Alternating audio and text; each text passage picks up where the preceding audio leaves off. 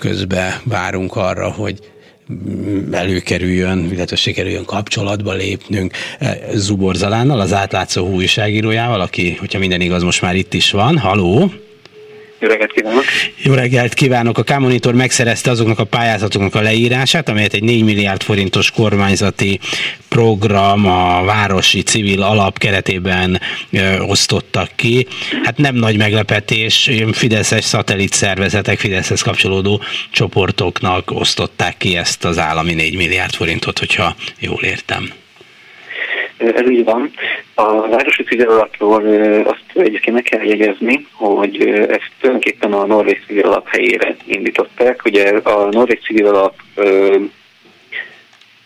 támogatásától Magyarország ugye tulajdonképpen idén nyáron esett el végleg, ekkor le a, a támogatás határideje, és gyakorlatilag ugyanazzal a időponttal egyszer, amikor ez megtörtént, akkor jelentették ennek az elindulását. Ez összegében is pont ugyanannyi 4 milliárd forint, mint ami a Norvég civil alap lett volna és ugye a különbség az az, hogy ez ugye teljesen költségvetési, a magyar költségvetési összegekből finanszírozott, illetve hogy egy kormányzati szerv a Betlen Gábor alap, a, aki az 2020 felelős ha jól értem, itt megteremtették annak a Norvég alap támogat, nem támogatására hivatkozó annak a megoldását, hogy a fideszes klienseket állami pénzből kitömjék. A, a Városi Civil Alapnak ugye 15 millió forint volt az a maximális összeg, amit egy szervezet megpályázhatott Ezeket még mi augusztusban megnéztük, hogy kik voltak. A, akkoriban lett a Betlen alap alapján nyilvános a nyertesek listája. Ennek a 82 szerzőnek több mint kétharmada akkor olyan alapítvány vagy egyesület volt, ami hát elég nyíltan köthető a Fideszhez, tehát hogy vagy egy helyi képviselőnek, vagy, vagy akár polgármesternek az egyesülete vagy korábban kampány során együttműködtek. Tehát a legnagyobb nyertesek ők mindezek voltak. A, most a mi újdonság, a, amit a K-Monitor megszerzett, az a pályázatok leírása. Itt ami érdekes az az, hogy a legnagyobb, legnagyobb összegeket a, azokat mind kommunikációs célokra kaphatták meg ezek a szervezetek. Itt olyanokra pályáztak, mint például ingyenes lapok elindítása, közösségi médiakampányok finanszírozása. Tehát csupa olyan dolog, ami a választási kampány előtt valószínűleg azért nagyon jól jön majd a fizetes alapszervezeteknek. Tehát, tehát kiosztottak 4 milliárdot, vagy mit tudom én mennyit azért, hogy a kampány nyomassák, bár ezt civilnek nevezik valamilyen okból. Ha jól Nagyon úgy tűnik, hogy ez, egy, ez, egy, ez a kampányfinanszírozásnak egy formája.